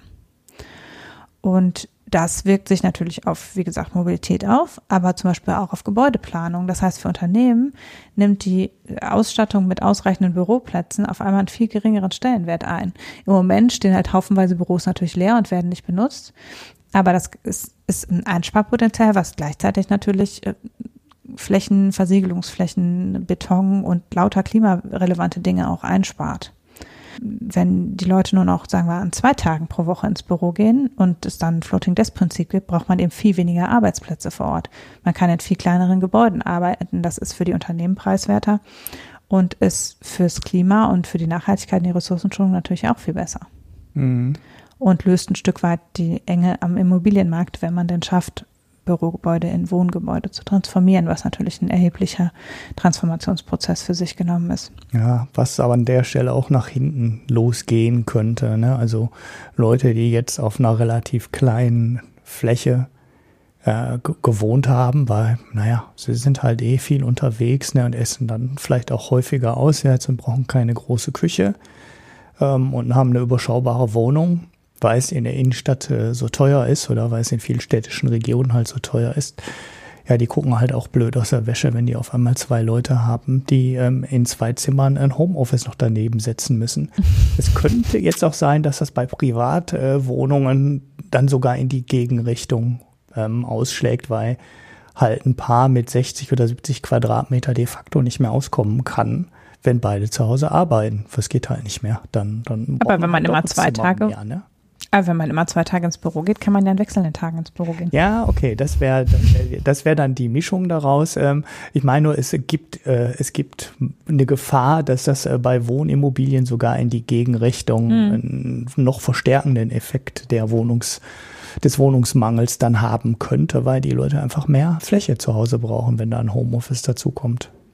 Ja, aber es ist natürlich ein, ein Stück weit kann es der ähm, Stadtflucht quasi, also der Landflucht entgegenwirken, weil es dann prinzipiell, wenn eben Leute auch in 100% Remote oder in seltenen Arbeitsblockphase im Büro arbeiten können, durchaus möglich ist, losgelöst von seinem Arbeitsplatz zu wohnen. Mhm. Und zwar ohne unsinnig lange Pendelstrecken. Äh, was eben bisher natürlich, das erfordert dann aber wiederum einen Ausbau der digitalen Infrastruktur auf dem Land. Weil, wenn man das ernst meint, dass alle Leute von überall flexibel arbeiten können, dann brauchen wir natürlich auch überall flexibel gutes Internet, was keinesfalls in Deutschland bisher schon der Fall ist. Und also da sieht man eben, das zieht halt, das ist eine kleine Veränderung und die zieht einen Rattenschwanz an Sachen hinter sich her. Ne? Wir, wir, das, wir reden von Mobilität, wir landen flugs bei digitaler Infrastruktur, landen dann auch von einer völlig, bei einer völlig anderen Arbeitskultur, weil letztlich erfordert das eben, dass Leute sehr viel weniger zeitorientiert, sondern eher zielorientiert arbeiten, dass Leute insgesamt eigenständiger arbeiten können, dass ein Stück weit auch die Prozess- und Teamorganisation in Unternehmen umgestellt werden muss, damit es möglich ist, eben sich geblockt an manchen Tagen zu besprechen und an anderen eben wenig Rücksprachemöglichkeiten zu haben und solche Sachen. Aber die Umfragen zeigen, dass es eigentlich die Richtung ist, wo die meisten Arbeitnehmerinnen und Arbeitnehmer sich sehen. Und dass sie eben durchaus auch wertschätzen, mehr Zeit zu Hause. Und also das, das klingt jetzt, wenn man Eltern ist, ein bisschen verrückt, dass man in der Corona-Pandemie mehr Zeit hatte. Aber alle, die keine Kinder oder große Kinder haben, hatten natürlich de facto durch das Einsparen von Pendelstrecken mehr Zeit. Und mhm. auch das ist was, wo man jetzt sieht, die Leute schätzen das. Mhm. Also dieses, das äh, Arbeitsoptimierungsideal leidet darunter, wenn die Leute auf einmal merken, wie schön es ist, Zeit am Tage zu haben, um mal spazieren zu gehen. Ja, ja, ja, man stellt Sachen ja. fest. Äh, ich kann morgens um sieben anfangen zu arbeiten. War so eine Erkenntnis, die mir, die mir gestern oder so ein Kunde noch erzählt hat. Ich fange jetzt um sieben an zu arbeiten und nicht erst um halb neun. Ich gesagt, äh, wieso mhm. haben Sie so einen langen Weg? Ich sagte, nö, ich kann ja frühstücken schon am Computer. Ähm, ich brauche ja gar nicht, äh, mich komplett ähm, aufzudressen. Ne? Ich mache eine Videokonferenz. Das reicht, wenn ich oben vernünftig aussehe. Ne? Der Klassiker halt. Ne? ja, klar bin ich dann viel früher am Arbeitsplatz und habe dann auch viel früher Feierabend. Also da werden halt äh, sehr viele Dinge möglich. Da hat man früher noch die doofen Witze drüber gemacht, aber es spart halt schon eine ganze Menge Zeit. Mhm bucht man sich halt eine Viertelstunde aus, wenn man äh, die Waschmaschine fertig macht. Und das hat man dann aber abends erledigt, wenn man dann aufhört zu arbeiten und sonst muss man es dann abends immer noch machen und das nervt und so Sachen. Ne? Das, da lässt sich der ganze Tag schon anders organisieren. Hm. Das Krasse ist aber, dass ich den Eindruck habe, wir sind jetzt an dem Punkt, wo wir solche Dinge implementieren müssen. Also ich glaube nicht, dass das, also ähm, natürlich gibt es Sachen, die vielleicht sich nicht mehr zurückdrehen lassen. Also sowas wie wer einmal Homeoffice hatte, will vielleicht davon nicht wieder runter. Aber ein Stück weit muss das auch aktiv genutzt werden. Also es müssten jetzt tatsächlich Unternehmen zu diesem Zeitpunkt einfach Büroarbeitsplätze streichen. Mhm. Oder es müsste eben jetzt die Investitionen in die digitale Infrastruktur kommen, damit man dann berechtigt sagen kann, ja, ich kann von zu Hause arbeiten wie im Büro. Und das, ich, ich habe Zweifel daran, dass alles einfach von alleine, weil dann sind wir dann doch träge und wandern schnell wieder in unsere alten Muster zurück, sondern es müsste jetzt sozusagen politisch und aber auch von den Unternehmen, für die sich daraus ja letztlich auch Vorteile ergeben. Das muss man ja auch sagen. In viele Unternehmen beobachten jetzt, dass eben äh, manche Aufgaben auch produktiver im Homeoffice umzusetzen sind und dass zum Beispiel die Effizienz von Meetings eher steigt, wenn man die per Videokonferenz macht. Nicht, wenn man ein loses Ideenbrainstorming macht vielleicht, aber ähm, die Meetingkultur ist eine sehr viel straffere, ist die Erfahrung von ganz vielen Leuten. Das ist einerseits sehr erschöpfend, weil man sehr eng getaktet Meetings machen kann. Wenn man immer zwischen Gebäuden hin und her rennen muss, braucht man halt immer Pausen dazwischen. Aber andererseits äh, hat eben niemand Lust, drei Stunden in einem Videomeeting rumzuhängen. Das heißt, die Leute sind sehr viel fokussierter auf, den, auf das Ziel und arbeiten sehr viel engtaktiger und sind viel weniger auf so Rumgelaber sozusagen. Und das sind natürlich Dinge, wo die Unternehmen prinzipiell von profitieren und wo dadurch auch die, es da jetzt einen Anreiz gibt, eigentlich das zu implementieren und zu verfestigen und diese Notregelungen in vernünftige Dauerregelungen zu überführen, weil natürlich im Moment viele Leute im Homeoffice unter fragwürdigen Bedingungen arbeiten zum Beispiel, also eben schon eine andere Ausstattung zu Hause bräuchten, um dauerhaft von zu Hause zu arbeiten oder eben man andere Arbeitsschutzmechanismen auch implementieren muss, wenn man Homeoffice dauerhaft möglich macht und solche Sachen. Das ist halt was, wo eigentlich jetzt der Zeitpunkt für ist. Also wo man nicht abwarten muss, bis Corona wieder vorbei ist, sondern wo man eigentlich jetzt die Weichen stellen muss. Mhm. Sonst landet man, glaube ich, wieder zurück. Äh, auch gerade was Mobilität und Reisen und Konsum anbelangt. Im Moment finden alle Leute auf einmal ganz toll, innerhalb von Deutschland zu verreisen und sagen, ach, wie schön ist es doch hier bei uns zu Hause. Aber natürlich dreht sich das wieder zurück, wenn sich jetzt nicht entsprechend an den Anreizen was ändert. Mhm. Also wenn jetzt nicht zum Beispiel das Bahnnetz verstärkt wird und das Fliegen teurer wird und oder eben sowas. Ne? Hm. Ja, ich glaube, da wird relativ wenig passieren. Also da bin ich echt pessimistisch, äh, wenn, wenn man wieder nach Malle fliegen darf oder auf die Kanarischen Inseln oder nach Griechenland. Hat man jetzt im Sommer schon gesehen. Ja, und die Leute keine Angst haben, ähm, im Flugzeug zu sitzen, weil hm, relativ klar ist, dass das Risiko mit einer Maske im Flugzeug und vier Stunden Flug überschaubar ist und beherrschbar ist. Ne? Wir hatten ja deinen Micro-Covid-Pick da ähm, mhm. letzte Woche. Dann werden die Leute das auch wieder machen. Das ist der Großteil der Bevölkerung hat mit CO2-Fußabdruck nichts am Hut. Also da glaube ich nicht, dass da eine große Änderung kommt. Entweder das Bahnnetz wird so gut, dass man mit der Bahn Sachen machen kann, dann werden es die Leute halt auch irgendwann machen, wenn es einfach bequemer ist. Aber ähm, ja, und weil man auch im Zug arbeiten kann, ja auch so eine Geschichte, die oft einfach überhaupt nicht berücksichtigt wird äh, bei der Diskussion, ne, war Bahn und Zug, ähm, wird immer so getan, als wäre ähm, ja, als wäre der Zug keine Arbeitszeit. Ich meine, die ist ja nutzbar, die Zeit im Zug. Und mhm. äh, na, dann werden da Berechnungen gemacht. Ich will mich über die Studie jetzt gar nicht aufregen, ne? wie viel äh, das da kostete, äh, dass man mit dem Auto nur 120 fahren darf. Was eine Bullshit-Studie, wenn man das ja. mit, einem, äh, mit einem Zug vergleicht, in dem ich meinen Laptop aufklappen kann und in dem ich telefonieren kann. Also ähm, ich verstehe es nicht. Also da werden manchmal mit völlig falschen Zahlen wird da irgendwie durch die Gegend gelaufen. Da kommt zum Haare aus. Ja. Weil die ja auch wirtschaftlichen Erfolg mit Todeszahlen vergleicht. So, ach nö, die paar Toten, die müssen wir schon finanziert kriegen. Ja, also ja, ja, ja, ja, ja. Also das war echt aus der untersten Schublade der Ökonomiestudien, das Ding. Ja, ich habe den Eindruck tatsächlich, wenn wir da einen Klimaeffekt generieren wollen, müssen wir den aktiv betreiben. Also dann muss, müssen politisch entsprechende Weichen gesetzt werden. Viel eher sehe ich eben im Bereich der Arbeitsorganisation, dass sich davon allein was bewegt, dass die Anreize so sind, dass Leute eben vielleicht Arbeitszeitreduktion wollen, was ja eine der Lösungen ist, wenn wir nicht mehr so viel, also wenn wir Arbeit stärker auch durch künstliche Intelligenz ersetzen, wäre es prinzipiell möglich, dass jeder Einzelne weniger arbeitet. Dass eben wir äh, auch Anreize haben, innovative, innovativere Arbeitsumfelder zu schaffen und damit eben ein, eine insgesamt produktivere Arbeitnehmerschaft zu generieren. Das ist alles was, wo ich den Eindruck habe, da gibt's Teile, die vielleicht von selbst laufen, weil eine gewisse Attraktivität nicht abzusprechen ist. Im Bereich der Mobilitätswende ist es schon so, ja gut, wenn man halt gar nicht verreisen muss, ist es schön, dann lässt man auch das Auto stehen, aber sobald man halt wieder pendeln muss, ist es ist dann halt die Bahnstrecke immer noch schlecht und die Bahnanbindung und die Busanbindung, da hat sich halt auch nichts dran geändert und dann fahren die Leute halt doch wieder Auto. Mhm. Also da, da, was Mobilitätswende anbelangt und was insgesamt Klimaneutralität anbelangt, da habe ich nicht den Eindruck, da, also da kann ich diesen optimistischen Blick, dass die Leute jetzt sehr viel mehr festgestellt haben, dass das alles möglich ist und deshalb sich in Zukunft anders verhalten, kann ich nicht so ganz teilen.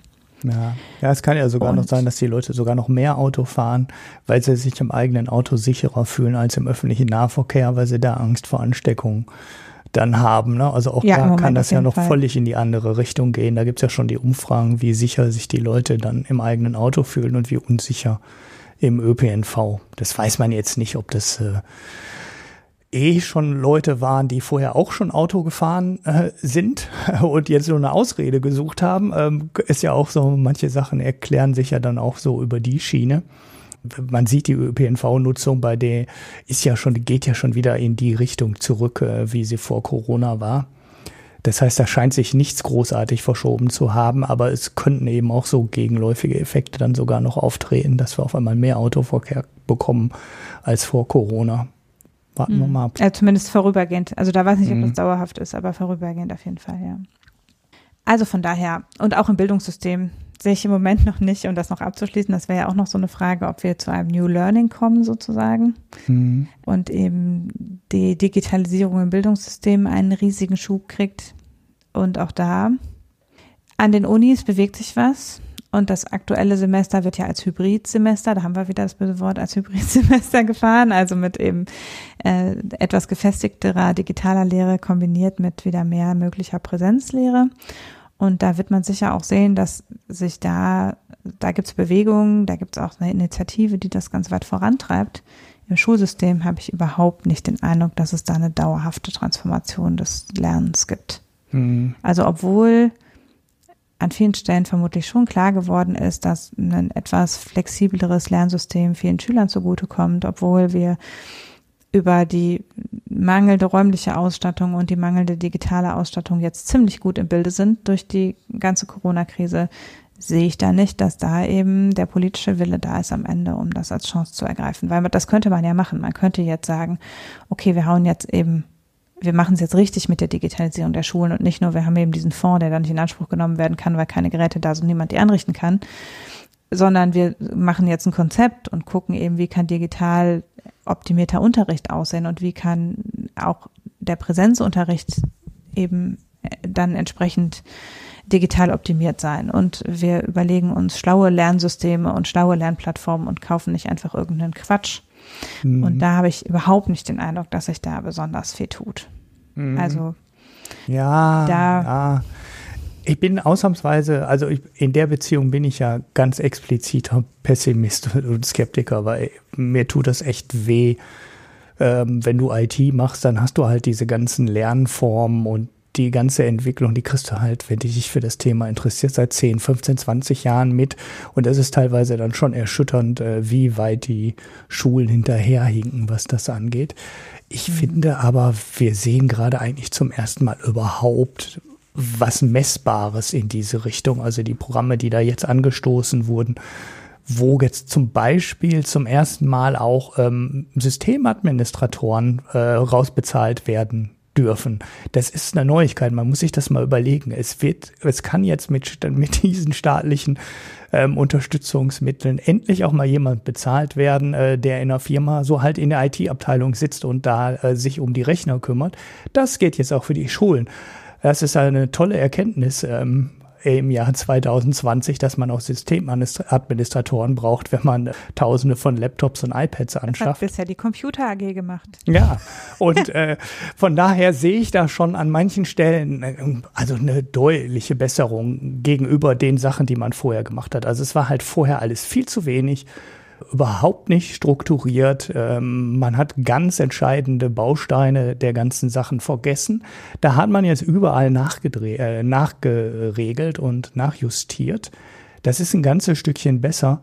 Das Problem ist natürlich, äh, wenn man zwei Jahrzehnte in den Bereich im Bildungssektor nicht investiert hat, wenn man da nicht ausgebildet hat, wenn man da keine Leute ähm, herangeschafft hat und keine Infrastruktur, was das Personal und was die Organisation angeht, geschaffen hat in der Zeit, dann kann man da jetzt ähm, nochmal fünf Milliarden oben drauf werfen. Das nützt nichts, weil die Leute sind ja trotzdem nicht da. Die Strukturen sind trotzdem nicht da. Und da wird jetzt meiner Meinung nach fast zu viel Geld auf einmal ausgegeben, statt das mittelfristig auszugeben und da ein mittelfristiges Programm rauszumachen. Ich befürchte jetzt fast, dass, dass man auch ohne Erfahrung viel Geld gerade ausgibt, die die Schulen einfach nicht wenn du bisher keine Inf Infrastruktur hattest, keine digitale, wie sollst du denn jetzt entscheiden, was die richtige digitale Infrastruktur für dich ist? Du musst zwar einen Förderantrag einstellen, wo du genau begründest, wofür du das Geld brauchst, aber du hast als Schule, die das bisher nicht hat, eigentlich gar keine Erfahrung damit. Das macht also so äh, auch von der Steuerung her ähm, keinen Sinn. Du musst es aber jetzt den Antrag machen weil sonst ist das Geld am Ende des Jahres dann irgendwie weg und verfallen. Bis dahin musst du den Antrag gestellt haben und das Geld dann auf sich dann auch ausgeben. Und da habe ich eher so das Gefühl, man gibt gerade zu viel Geld aus. Ähm, ja, das ist so wie so ein Gewitterregen auf vertrockneten Boden. Ne? Der sickert halt auch nicht mehr ein, so denn der fließt oberflächlich ab. Also das kann dann halt auch ähm, nicht gut funktionieren und ähm, das ist nicht gut aufgesetzt, aber zumindest hat man jetzt schon mal an die richtigen Sachen gedacht und das hat man halt die letzten zwei Jahrzehnte komplett versäumt, äh, da mal mittelfristig und langfristig reinzugehen und da sinnvoll und vernünftig zu investieren und zwar eben auch in alle Bereiche. So dass der Bund nicht nur im Förderprogramm einen Haufen Laptops finanziert und äh, die Kosten für die Verwaltung dann bei den Städten runterfallen lässt, sondern dass das jetzt mal alles aus einem Topf bezahlt wird. Das ist ja schon mal schon mal ein Schritt nach vorne. Gut ist gemacht ist das immer noch nicht, aber ähm, es wird schon mal ein bisschen besser, finde ich, wäre jetzt meine Beurteilung. Mhm. Ja, aber der große Wurf im New Learning ist es auch nicht. Man müsste das zehn Jahre so weitermachen ne? ja, und genau. dann auch mal die Lehrkräfte und dann evaluieren. Ja, evaluieren, die Lehrkräfte auch mal aus den Schulen rausnehmen und die einfach noch mal ein halbes Jahr in eine Fortbildung stecken. Ähm, so auch so ein völlig unterschätzter Aspekt. Natürlich sind die jungen ähm, Ausgebildeten, die jetzt von der Uni kommen, die können das. Also auch wird, da wird auch noch viel gejammert, aber äh, dass die Ausbildung noch nicht überarbeitet wurde, da kann man auch Sachen besser machen. Aber wenn man das vergleicht, was heute an den Unis unterrichtet wird, ist es schon viel, viel, viel, viel besser als das, was logischerweise vor 20 und 30 Jahren gemacht wurde. Nur, wenn so ein Lehrer mal 50 ist, der kriegt ja auch keine Umschulung, der kriegt ja auch keine Fortbildung in so Sachen. Ne? Also das, was die Lehrer an Fortbildung kriegen, ist auch ein Witz. Das ist einfach viel, viel zu wenig. Und wenn die diese neuen Sachen lernen sollten, müsste man die eigentlich ja, mal alle äh, ein halbes Jahr aus dem Unterricht rausziehen und sagen, so, ihr geht jetzt noch mal ein halbes Jahr an die ähm, Uni und äh, kriegt da so einen Crashkurs verbraten und das wäre echt nützlich. Aber klar, dann bräuchte man ja wieder mehr Lehrer, da haben wir eh schon zu wenig von und deshalb traut sich das keiner und die Fortbildung bei den Lehrern bleibt dann halt irgendwie auf ein paar Nachmittage im Jahr beschränkt und das ist halt viel, viel zu wenig. Und wenn man da wirklich alles neu machen wollte, müsste man da auch massiv in die Weiterbildung der vorhandenen Lehrkräfte investieren. Hm. Ja, ich ähm, habe noch so ein, zwei Randthemen. Also das eine ist natürlich die Auswirkungen auf den Welthandel. Das sah ja zunächst ganz schrecklich aus, äh, als es so, als wir so im März, April, Mai drauf geguckt haben, ist der Welthandel ja quasi zum Erliegen gekommen, also in massiver Form eingebrochen. Auch jetzt ist es natürlich noch so, dass es Länder des globalen Süden gibt und auch die USA, die super massiv betroffen sind nach wie vor und die eben ähm, dadurch auch im Handel viel weniger präsent sein können. Hinzu kommt aber, dass wir auch da so eine regionale Verschiebung bekommen. Wir hatten ja vorher schon, dass das Handelsverhältnis China-USA sich stark abgekühlt hat. Und der Handel, globale Handel mit China ist natürlich insgesamt besonders stark einge, eingebrochen. Und auch wenn China viel wieder aufgeholt hat und jetzt sogar eher Krisenprofiteur ist, ja, hat sich da schon auch ein bisschen was verschoben. Also das ist nicht da ist es auch so, die Pandemie ist am Ende nicht der Auslöser, sondern hat nur was katalysiert, was vorher schon so im Umbruch war. Wir sehen aber eben an manchen Stellen auch eine Renationalisierung, also gerade eben in Beziehung auf Medikamente, Medizinprodukte. Ein Stück weit war es ja vorher auch schon ein bisschen bei Ernährung so. Ähm, da sind eben so Punkte, wo wir jetzt eine Renationalisierung sehen. Also wo eben klar ist, die Staaten denken jetzt zum ersten Mal aktiv darüber nach, was sind eigentlich kritische Bereiche, in denen wir uns nicht abhängig machen wollen vom Import aus anderen Ländern. Mhm. Und da wird, denke ich, auch was kommen, dass eben für einzelne Bereiche wir tatsächlich sehr viel stärker wieder auf eine nationale Versorgung setzen werden. Aber ich sehe das einerseits in der EU so, dass wir, glaube ich, schon auf eine EU-weite Basis kommen, also dass wir nicht eine Renationalisierung auch innerhalb der EU haben werden. Und wir handeln natürlich innerhalb der EU einfach auch viel miteinander. Und dadurch, dass wir ja auch eine harmonisierte Zulassung zum Beispiel von Medizinprodukten haben und einen weitgehend homogenen Markt, äh, sehe ich noch nicht, dass wir eben im medizinischen Bereich eine komplette Nationalisierung haben. Aber natürlich in Bezug auf Importe aus Südostasien, aus Russland und aus den USA sehen wir schon, dass das politisch sehr viel kritischer betrachtet wird als vor der Krise. Und da würde ich schon denken, dass wir da ein Stück weit auch ein bisschen Einbruch im Welthandel haben, der dauerhaft bleibt, in bestimmten Sektoren halt, nicht überall. Mhm. Im Moment natürlich trifft es auch den Tourismus. Das ist eben was, das, das wird sich vermutlich wieder normalisieren, so wie eben ähm, auch der sonstige Handel im Zuge des wirtschaftlichen Aufschwungs sich weitgehend jetzt wieder normalisiert. Aber eben manche Bereiche, da sieht man eben, da, das wird tatsächlich jetzt anders gewichtet. Mhm. Ich verlinke noch zwei Einschätzungen, die speziell den klimapolitischen Aspekt, also die genau dieses, wie können wir durch die Krise auch einen klimapolitischen Schwung entwickeln, thematisieren. Äh, das sind beides, ja, ich möchte nicht sagen Lobbyseiten, aber doch eben eher aus der also das eine ist Energie- und Klimaschutz, das ist tatsächlich ein, Lobby, ein Lobbyverband und dann ist die Stiftung Umwelt und Entwicklung NRW, die ähm, zwar eine Landesstiftung ist, aber eben schon eine Landesstiftung mit dem klaren Auftrag in Richtung Umwelt und Entwicklung, das muss man vielleicht dazu sagen. Aber gerade die Stiftung Umwelt und Entwicklung hat eine Übersichtsseite dazu, äh, welche verschiedenen klimapolitisch ausgerichteten Maßnahmen im Zuge der Corona-Krise weltweit oder vor allem für Deutschland, aber zum Teil eben auch weltweit im Moment laufen und wo überall solche Möglichkeiten zur Transformation sich ergeben. Das finde ich eigentlich eine sehr schöne Übersicht, deshalb würde ich noch mit verlinken, wo man eben sieht, es gibt schon, es ist nicht der große, das, das ganze Paket nachhaltig ausgerichtet, aber es gibt schon viele kleine Stellen, wo es einzelne Maßnahmen oder Pakete gibt, die eben auf Nachhaltigkeit ausgerichtet sind. Mhm. Das würde ich einfach noch als Link mitgeben. Ja. Pack das wäre mein Rundumschlag. Yes. so. Damit haben wir jetzt auch viel zu viel zu schneiden habe ich. Gut was weggeredet. Und wir haben sogar auch noch Picks. Wir haben sogar auch noch Picks. Ja, meiner ist ja langweilig, den hatte ich schon im Trump-Thema ähm, angeschnitten. Mhm. NPR-Folge über äh, Tiny Texas von Donald Trumpf. Und ähm, Eventuell gucke ich mal, ob ich den Slate Money Podcast dazu auch nochmal ähm, in die Show Notes werfe. Wieder hatte ich ja letzte Woche erst was rausgepickt. War auch ein ganz interessantes ähm, Segment dazu in einer der letzten oder vorletzte Folge. Ja, und ich habe nochmal im Anschluss an die Corona-Überlegungen und da habe ich auch schon mal was zu gesagt, so im Mai oder so. Es gibt jetzt eine Studie, die und einen zugehörigen Blogbeitrag, den ich verlinken würde, in der erfasst worden ist, wie sich die Pandemie auf Wissenschaftskarrieren ausgewirkt hat, also inwiefern eben die äh, Karriere von jungen WissenschaftlerInnen darunter gelitten hat, weil natürlich äh, Wissenschaft zwar größtenteils digital vernetzt ist, aber eben auch darauf basiert, dass man zu Konferenzen fährt, dass man sichtbar ist, dass man vor, äh, gerade die Feldforschung ist natürlich massiv zurückgeworfen worden. Also alle Bereiche, die eben Feldforschung in anderen Ländern machen, die im Labor mhm. arbeiten müssen und deshalb keine Hygienevorschriften einhalten können, die alle, da stockt die Forschung auch tatsächlich. Umgekehrt äh, gibt es durchaus natürlich auch Bereiche, wo einfach die Forschung massive Förderung erhalten hat, jetzt im Zuge der Pandemie, also im medizinischen Bereich, im medizintechnischen Bereich. Da gibt es natürlich Bereiche, die im Moment boomen ohne Ende im wissenschaftlichen Bereich. Und äh, das ist also eine Zusammenstellung und die kommt zu der äh, leider traurigen und damit auch machen die Klammer nach oben sozusagen auch zu zum Anfang der Sendung zu der traurigen Erkenntnis, dass äh, durchaus es Wissenschaftskarrieren gibt, die sogar in der Pandemie äh, gefördert wurden oder die, denen es zumindest nichts anhaben konnte.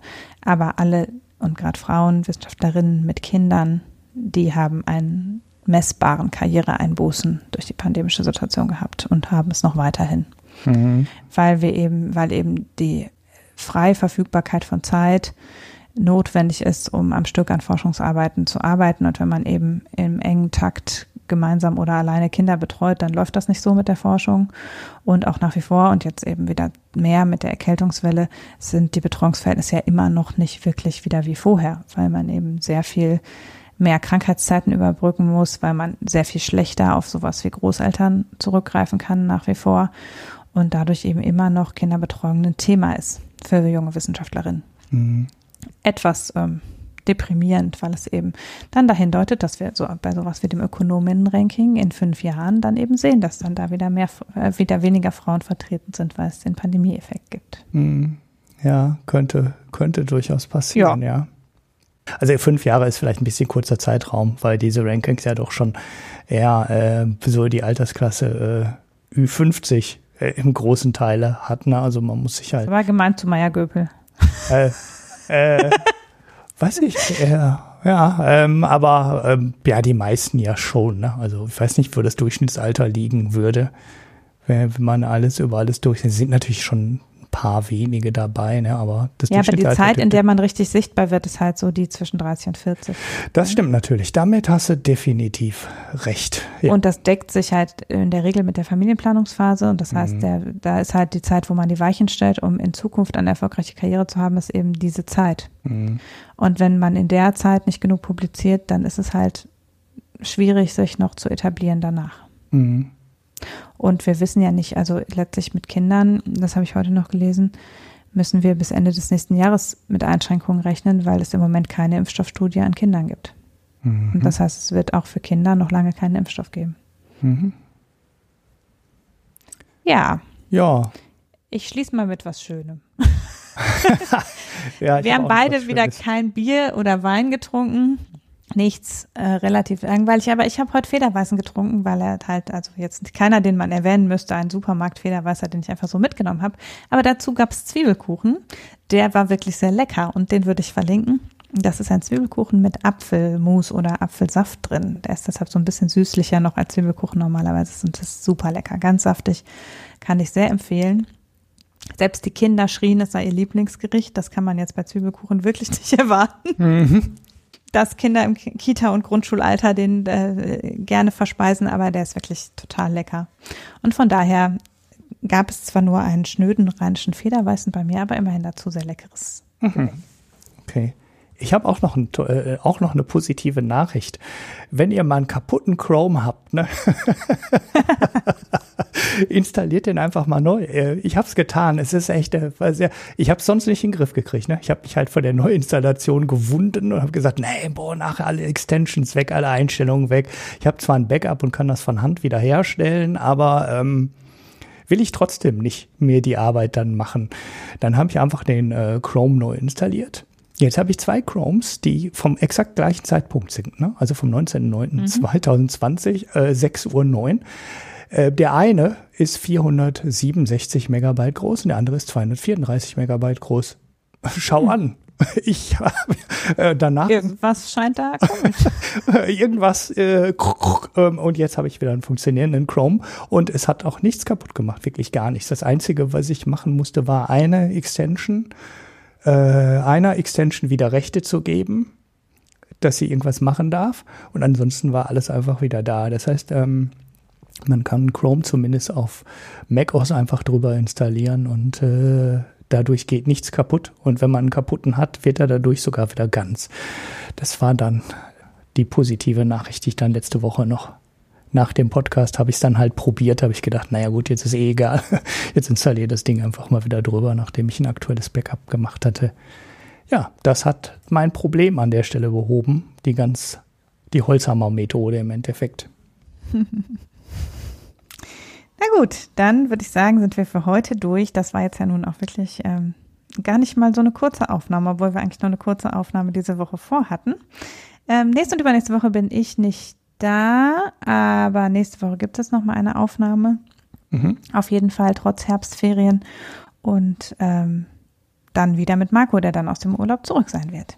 Genau. Dahin, danke fürs Zuhören und fürs positiv bewerten, Feedbacken und Teilen auf sozialen Medien. Und bis bald. Tschüss.